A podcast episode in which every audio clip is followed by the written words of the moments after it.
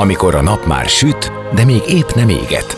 Már nem vagy álmos, de még nem vagy fáradt. Amikor már nem vagy éhes, de még nem vagy szomjas. Ö, nem rosszkor? Pont jókor. Fényterápia Fehér Mariannal a Rádiókafén. Benne a nap embere, kitekintés a világra és búvárkodás a lélekben. Minden hétköznap délelőtt 10-től délig. Pont jókor! Szép napot mindenkinek, 10 óra múlt 9 perccel Fehér Marian vagyok, és rögtön kezdünk, már itt vannak a nap emberei, Kál Cecília, módszertani tanácsadó és neurokócs, és Gombos Mónika, módszertani tréner és neurokócs, akik bevezetnek minket a neurocoaching világába és módszertanába, ami segít feltérképezni a súlyos kiégés, az idegrendszeri fáradtság okait, majd feltárja a megküzdés, a kezelés eszközeit és lehetőségeit.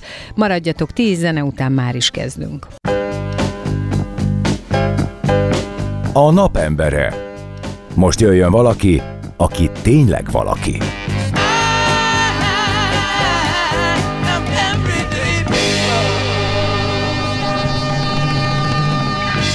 Így van, szép napot mindenkinek. Már is kezdünk a nap emberei Kál Cecília, módszertani tanácsadó és neurokócs, és Gombos Mónika, módszertani tréner és neurokócs. És azt ígértem, hogy bevezetnek minket a neurocoaching világába és módszertanába. Sziasztok!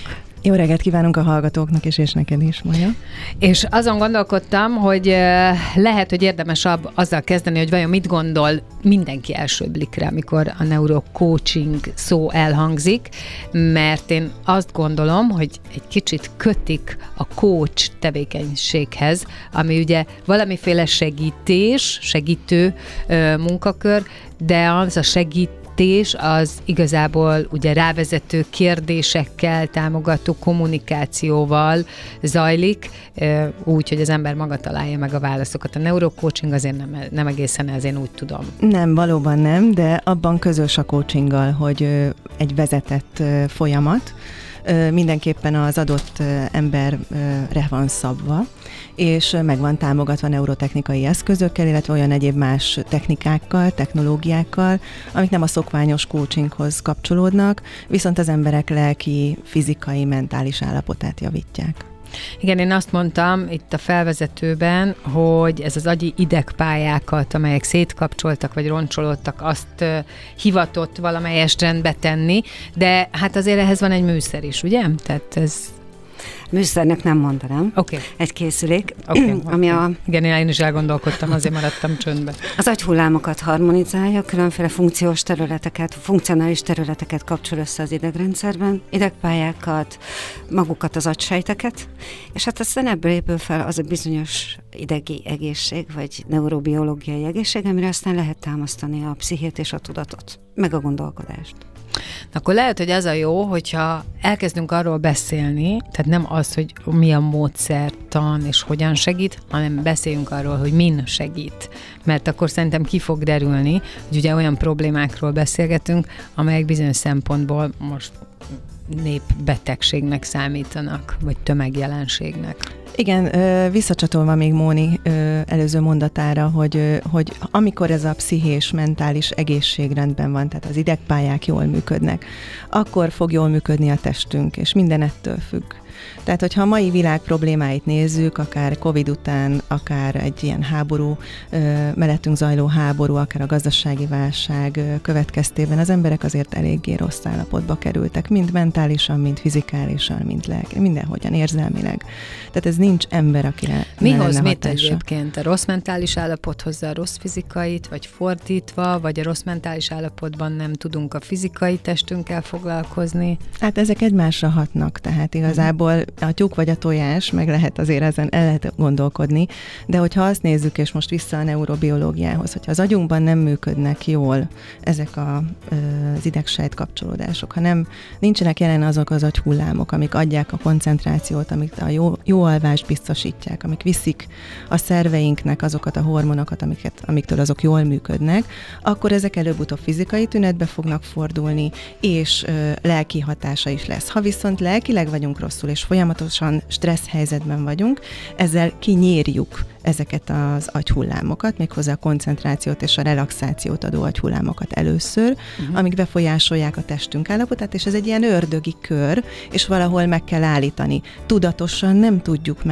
megállítani, mert ha van egy olyan energiaszintünk, ami már az átlagosnál lejjebb van, akkor hiába tudjuk mi azt, hogy csinálni kéne valamit, szó szerint nincs hozzá energiánk. Tehát igen, ezek így egymással ez az állapot hatnak. szerintem, igen, igen, igen, ez az állapot szerintem ismert, ez, a, ez, ez, ez az, amit már kiégésnek vagy nek nevezünk, vagy, vagy úgy éljük meg, és valóban, ahogy mondtad, bele lehet ebbe kerülni, hogy, hogy az ember hiába gondolatilag fellelkesíti magát, de egyszer csak azt érzi, hogy nincsen ereje, és aztán utána folyamatosan egy kicsit megroppan az egészség, kicsit ez, kicsit az, kicsit amaz.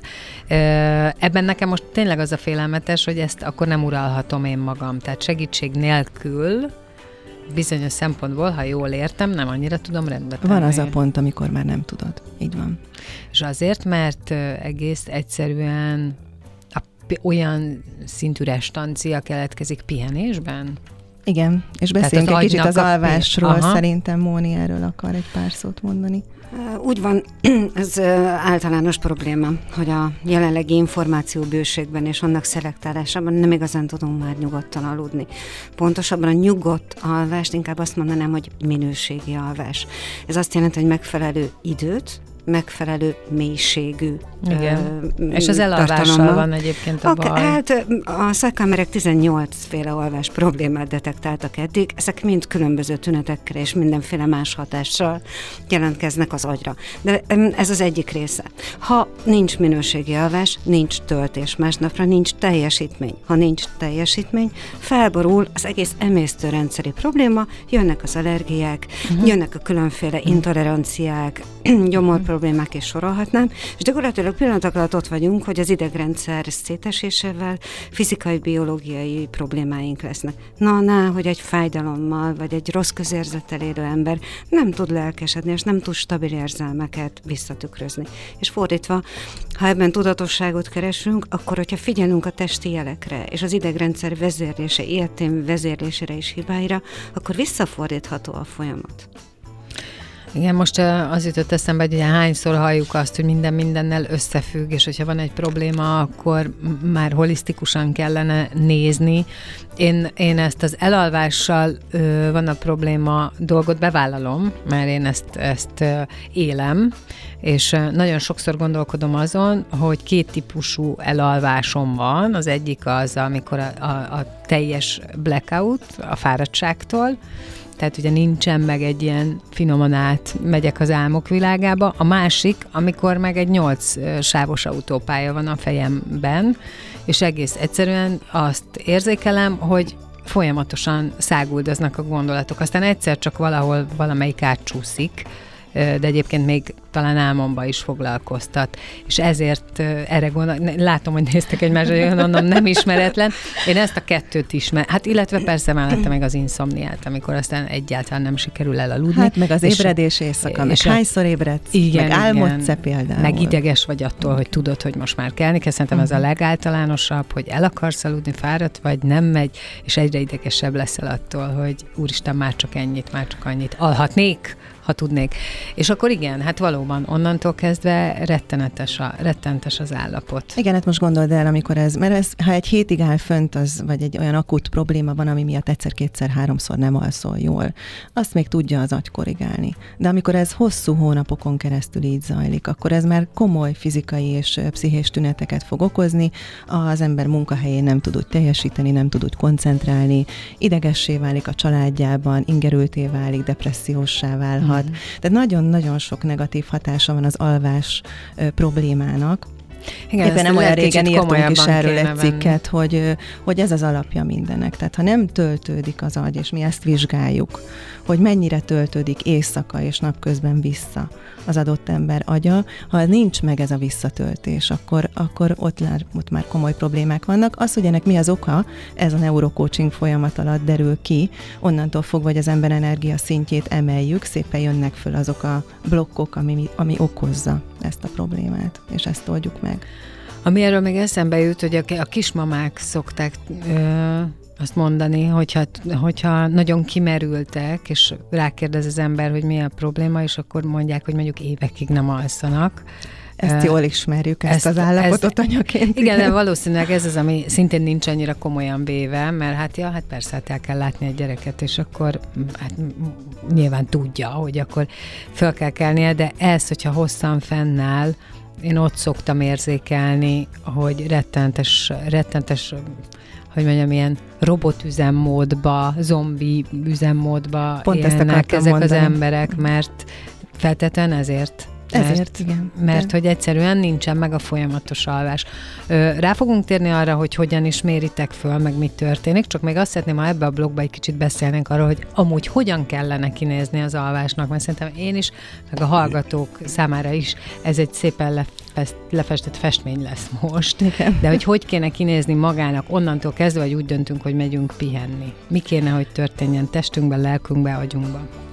Jól hangzik ez a hogyan kéne kinéznie.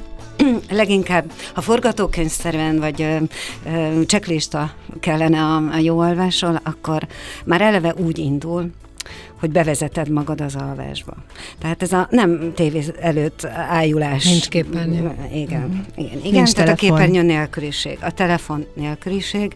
Hozzáteszem, hogy az esti rituális fürdések, tehát a vizezés, aminek önmagában alfarezgése van, nagyon sokat segít abban, hogy végig gondold a napodat egy picit, és úgy aludjál el, hogy nem ájultál be a tévé elől az ágyadba.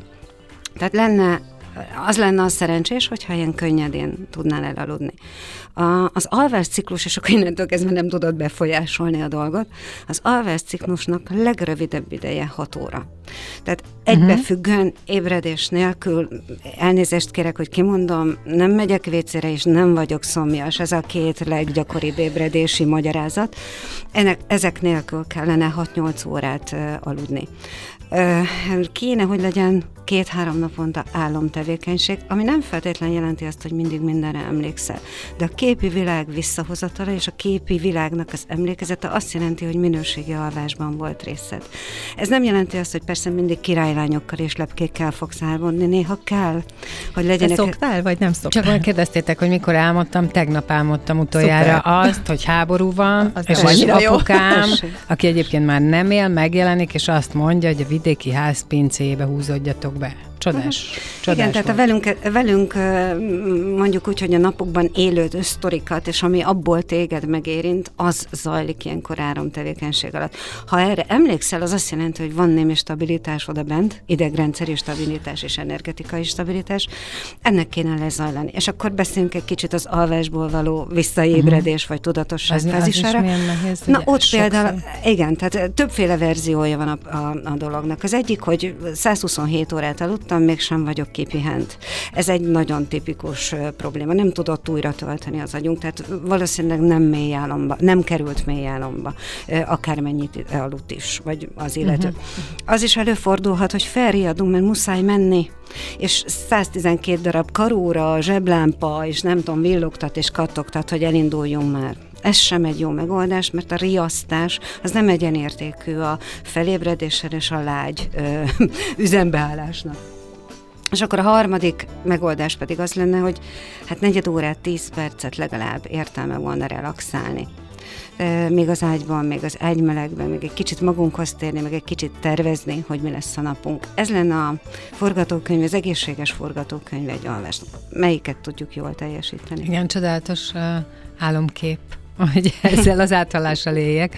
Hát nem, nem tudom, hogy ki az, aki ezt meg tudja csinálni. Aki meg tudja, meg akinek ez sikerül, és ö, tud jól aludni, az feltehetően nincs is annyi problémával tele, mint az, akinek ez a, ez a terület nehéz. Én azt gondolom, hogy itt kell a tudatosságot előhozni egy kicsit. Tehát amikor így azt mondjuk, hogy rohanó világ, azt mondjuk, hogy le vagyunk terhelve, azt mondjuk, hogy sok-sok negatív hatás ér minket, és zizik vagyunk, és az a bizonyos, nem tudom, 12 sávos autópálya pörög az agyunkban, akkor tudatosan kell megteremteni ezt a ezt a ráhangolódást az alvásra, le, lelassulást, akkor nem kapcsoljuk be a tévét, akkor valami light zenét hallgatunk, akkor gyertyát gyújtunk, akkor beszélgetünk a párunkkal, hogyha olyan az életünk, vagy, vagy bármi olyan tevékenységet végzünk, ami kikapcsol egy kicsit ebből a rohanó világból, és előkészíti ezt a, ezt a lelassulást ahhoz, hogy el tudjunk aludni.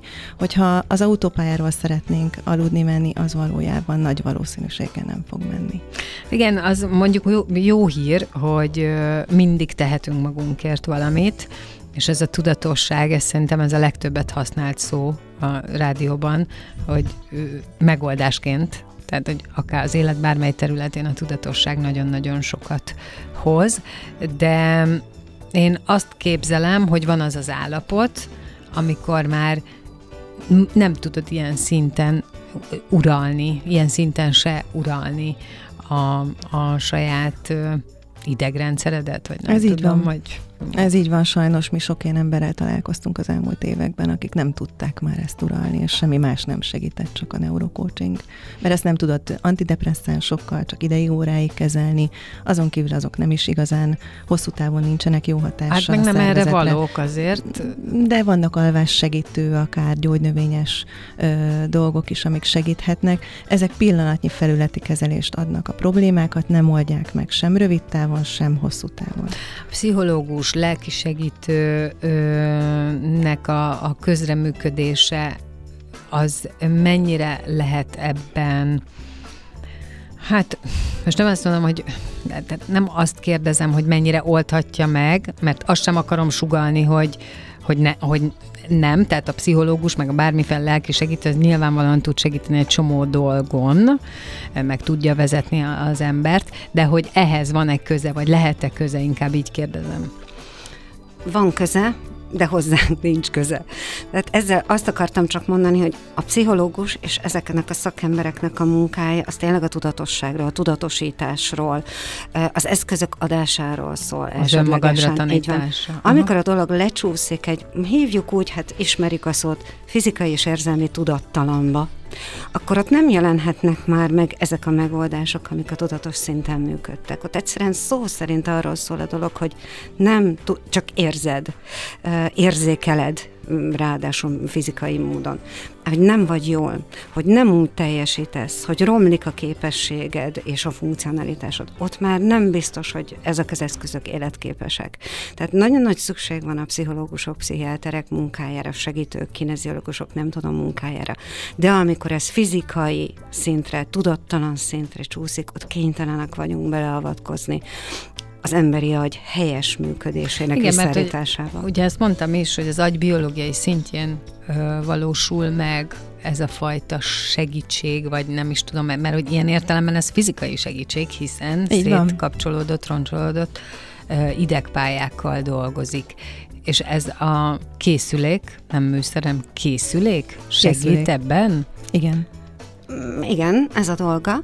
Megpróbálja visszaállítani azt, ami az adott személy genetikai rendszerének tökéletes. Tehát tulajdonképpen közvetett módon a szem és a fül segítségével ingerli az észlelést, tehát a jelfelfogó képességet, annak a bizonyos funkcionalitásnak megfelelően, ami hiányzik annak az illetőnek. És akkor szépen lassan ő felépíti az agy képes erre, felépíti úgy ezeket az idegpályákat, tulajdonképpen a ö, agyhullámok segítségével, hogy az újra tökéletes legyen. Nyilván ez most nagyon szépen hangzik így, ennek idő kell. Tehát a biológiában úgynevezett kronobiológiai, tehát idő, bizonyos időintervallumokon belül zajló felépítési vagy leépítési, hát ugye pont erről beszélünk, ciklusok zajlanak. Tehát türelmetlenkednünk nem szabad. A minimális idő, 72 óra, a, a a kúraszerű javulás pedig minimum két hónap. Zenélünk, és aztán jövünk vissza, és akkor belemegyünk ebbe, hogy ez a folyamat hogyan is néz ki. Addig is maradjatok ti, és innen fogjuk folytatni. A napembere. Most jöjjön valaki, aki tényleg valaki.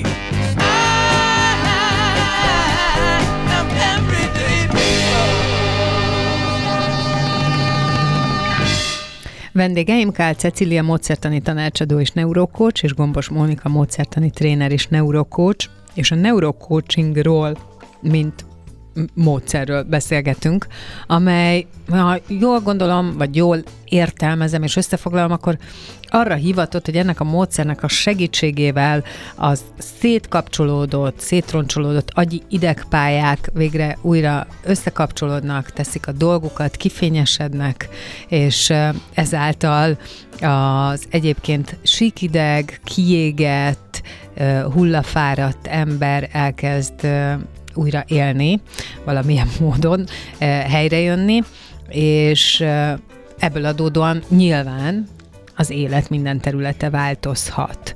Egyébként azt is láttam a ti módszereteket olvasgatva, hogy nagyon sokszor foglalkoztok szervezetekkel, cégekkel, tehát ez tud a szervezetfejlesztés része lenni, Hát, hogy egy ne? neurocoaching, hiszen az elcsigázott, szétgyötört kollektívát, hogyha egyszerre kezelik, akkor az olyan, mint egy szép új világ, hogy mindenki rendbe jön, előzékeny, udvarias, kedves lesz, és termelik a GDP-t ez így van.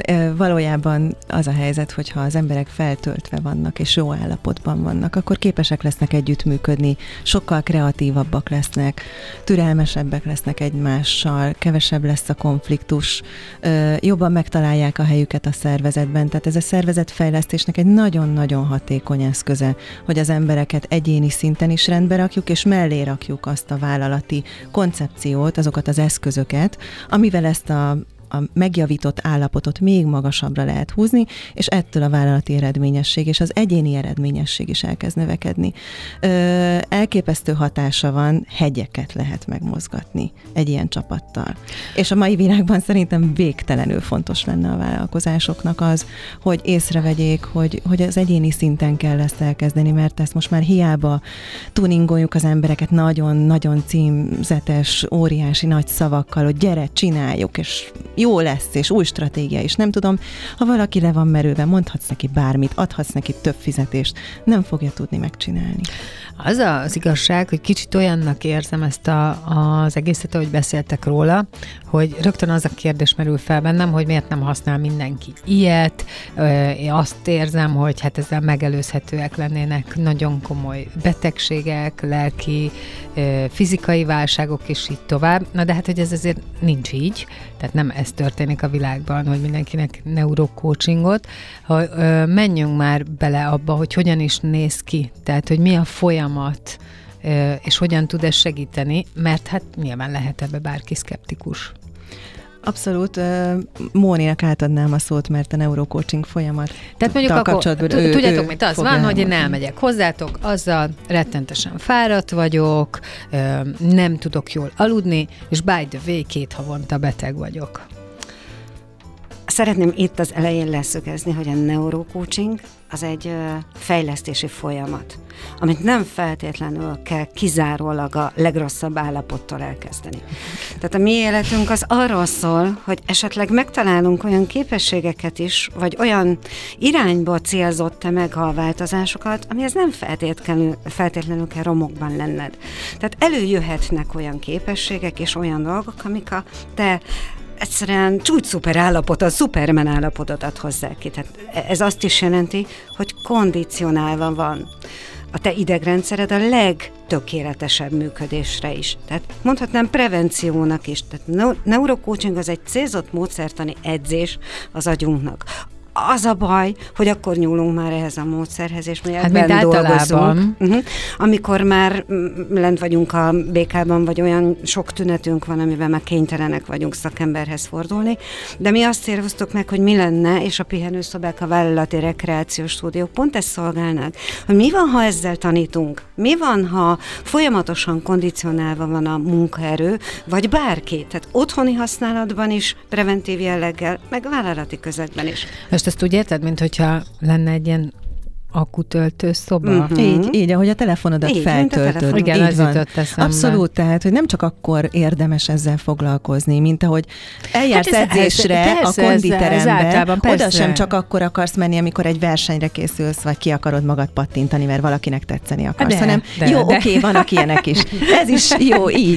De, de értem, amit mondasz, igen, Tehát az igen, a lényeg, igen. hogy ez, ez bármikor is jó. Akkor is jó, amikor kimerült. Vagy én most egy költözés után vagyok. Két hete, sőt, hát hetek óta, hónapok óta mással se foglalkozom, de az elmúlt két hetem, vagy két és fél hetem az brutális volt. Tolom magamnak a 10 herces alfákat. Azért, mert nekem ez esik jól, és ez adja azt a töltöttséget, amit ebben a fizikai és lelki ö, szorított, vagy hogy mondjam, Hát jól túl, is nézek ki, mind a kettő jól néztek ki. Amikor bejöttetek, mondtam, hogy ja, értem. Aha, Tudod, ne, muszáj, muszáj vagyunk a cég, cég, vagyunk a cég reklámja. Tehát, hogy, hogy muszáj visszahoznom azt az erőlétet, mert elfáradtam, hmm. mert ez normális, hiszen óriási terhelés Így volt. Van. De, és fizikailag is, és lelkileg is óriási terhelés volt. És nyúlok a géphez, és azt mondom, hogy nekem ez most kell, és olyan jó. Na de akkor hogy... hogy van ez? Tehát felméritek az állapotot először, ezt olvastam. Mit jelent ez? Mert ugye ezért csak kellene tudni, hogy mi okozza az én panaszaimat, azért a kimerültség és kimerültség közt is van különbség, nem? Így van. Um, ha a hagyományos értelembe vesszük, és kondicionálás címén működtetjük ezt az eljárást, akkor nem kell különösebben méricskélni, bizonyos állapotokat érdemes megnézni, hogy honnan, hova haladtál. Akkor szigorú a mérés, és akkor szerteágazó az analízis, amikor egy olyan probléma kört kell megfogni, hogy vajon téged mi juttatott el a kiégés állapotába. Ez már egy komplexum. Nem az szól, milyenek az életkörülményeid, milyen az egzisztenciális életed, milyen a magánéleted, mi zajlik körülötted, amik elveszik az energiákat? Történt-e valami olyan traumatikus esemény, ami befolyásolja az életedet?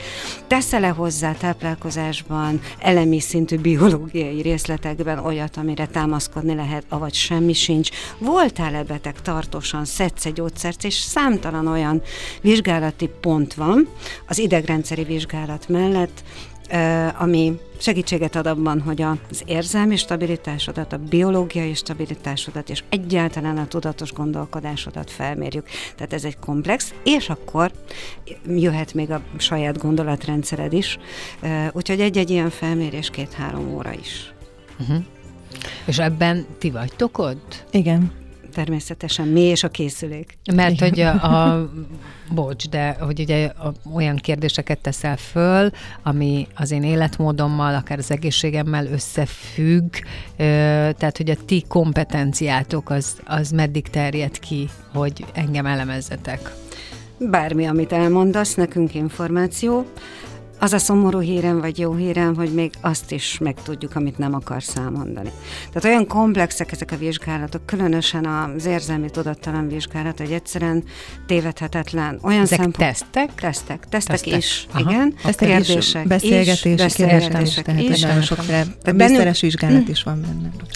Bennünket visz a kérdés, tehát van egy, egy kérdéslistánk, és aztán az arra adott válaszok nagyon sokszor visznek tovább egyéb kérdések irányába, ami már nincs benne a tesztbe, azt mi már a saját gyakorlatunkból látjuk, tudjuk, érzékeljük.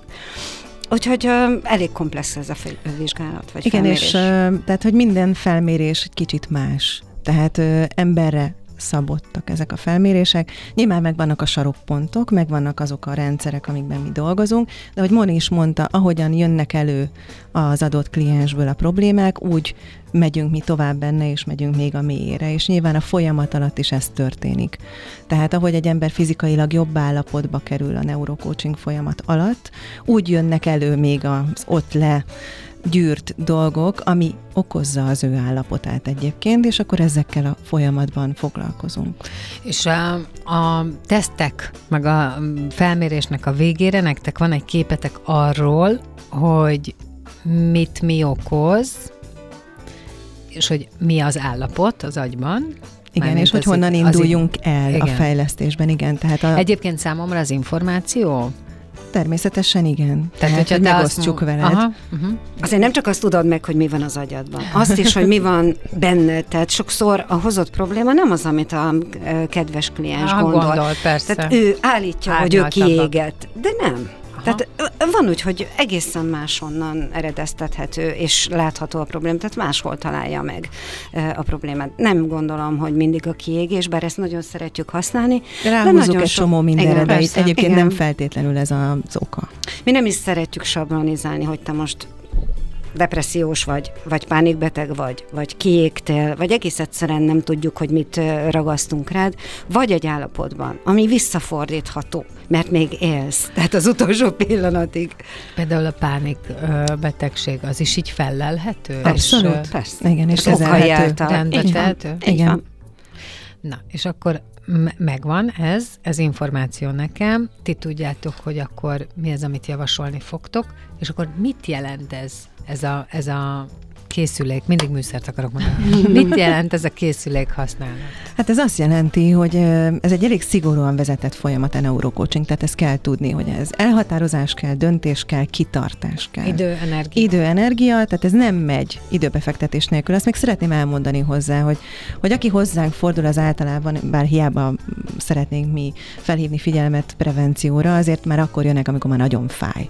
Tehát amikor már mindent is kipróbáltak, már 80-szor kudarcot vallottak, de már olyan probléma van, amivel már tényleg nem tudnak együtt élni, és akkor is el kell mondanunk, hogy bizony, ha ezen változtatni akarsz, akkor óriási kitartást kell hozzá, mert ez egy vezetett folyamat, legkésőbb 72 óránként meg kell ismételni a kezeléseket, lehet csinálni akár naponta kétszer és naponta egyszer, naplót kell vezetni, és konzultálni kell meghatározott időközönként. Jó, tehát akkor itt is a tudatosság a, a lényeg, tehát nem az van, hogy ez akkor adj uram, itt vagyok, csináljatok bármit, és oldjátok meg, és változtassatok meg, hanem ebben nekem nagyon fegyelmezetten haladnom kell azok mentén, amiket ti mondtok, megbeszélünk. Igen, de egyébként passzív maga a neurotechnika használata, de aktív Azt elemeket értem, is teszünk. De az, hogy napló, tehát ezek már mind olyanok, hát most bocs, nára ugye egy vérnyomás naplót megírni, tudod, mekkora kihívás Igen. embereknek?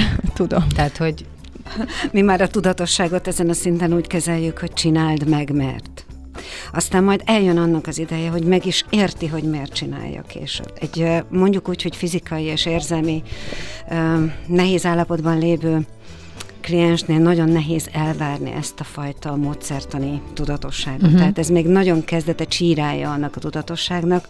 Ha majd rendbe jön, akkor ez természetes lesz számára. Így fog gondolkodni, így fog érezni, így fogja szervezni Ahogy az életét. Javulást, Igen, így motivál, van, így van, így van. Az már egy életvezetési hát, tudatosság. Uh-huh. Ebben a fázisában kicsit úgy néz ki, mint egy mentor, aki viszi magával a uh-huh.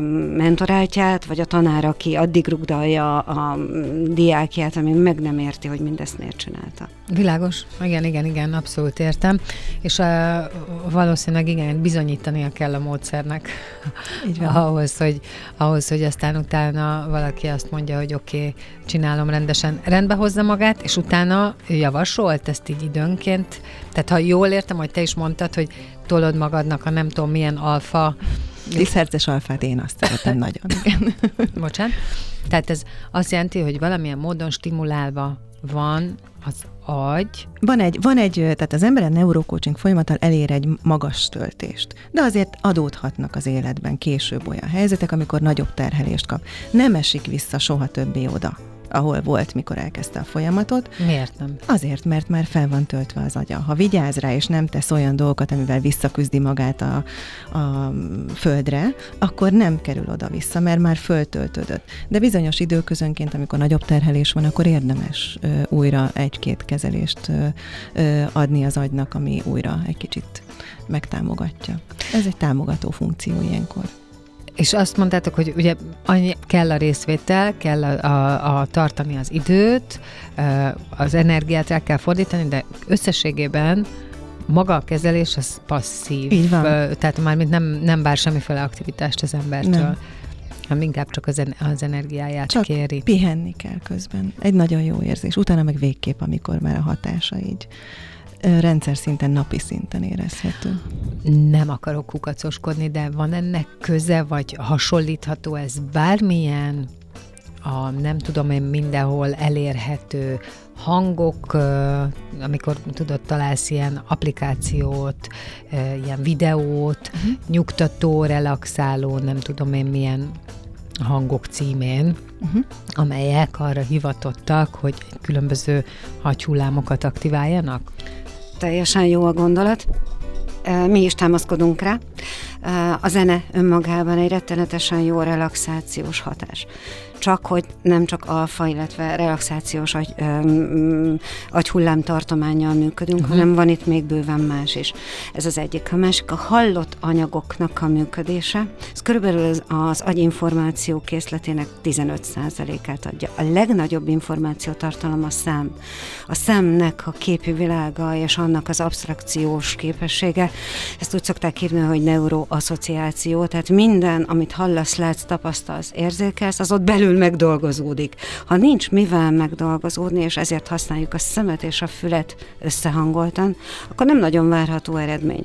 Tehát lehet hallgatni ilyen zenéket, kiegészítő állapotnak. Lehet nagyon sokáig tudatosan ebben a zenei világban elmerülni. Nagyon klasszak vannak, de tudni kell, hogy mit miért teszünk. A mi munkánk a neurocoachingon pont arról szól, hogy felgyorsítjuk ezt a gyógyulási folyamatot, nagyon hatékony eszközökkel, tehát mi azt szeretnénk, hogy ez a rosszul kódolt vagy rendszerezett állapot, ami akármilyen hosszú ideje fennáll, minél gyorsabban kipörögjön az emberből, és utána visszaadjuk neki az eszközt. Sőt, mi több, a munkánk általában nem is, nem is ér véget, hanem nagyon sokszor jönnek vissza konzultálni, megbeszéljük adott élethelyzetek nehézségeit, melyik programokat használja ezután, mit szeretne nálunk, vagy otthon, vagy vesz saját készüléket, vérli tovább, bizonyos időnként ismétli. Tehát annyi minden megoldás van.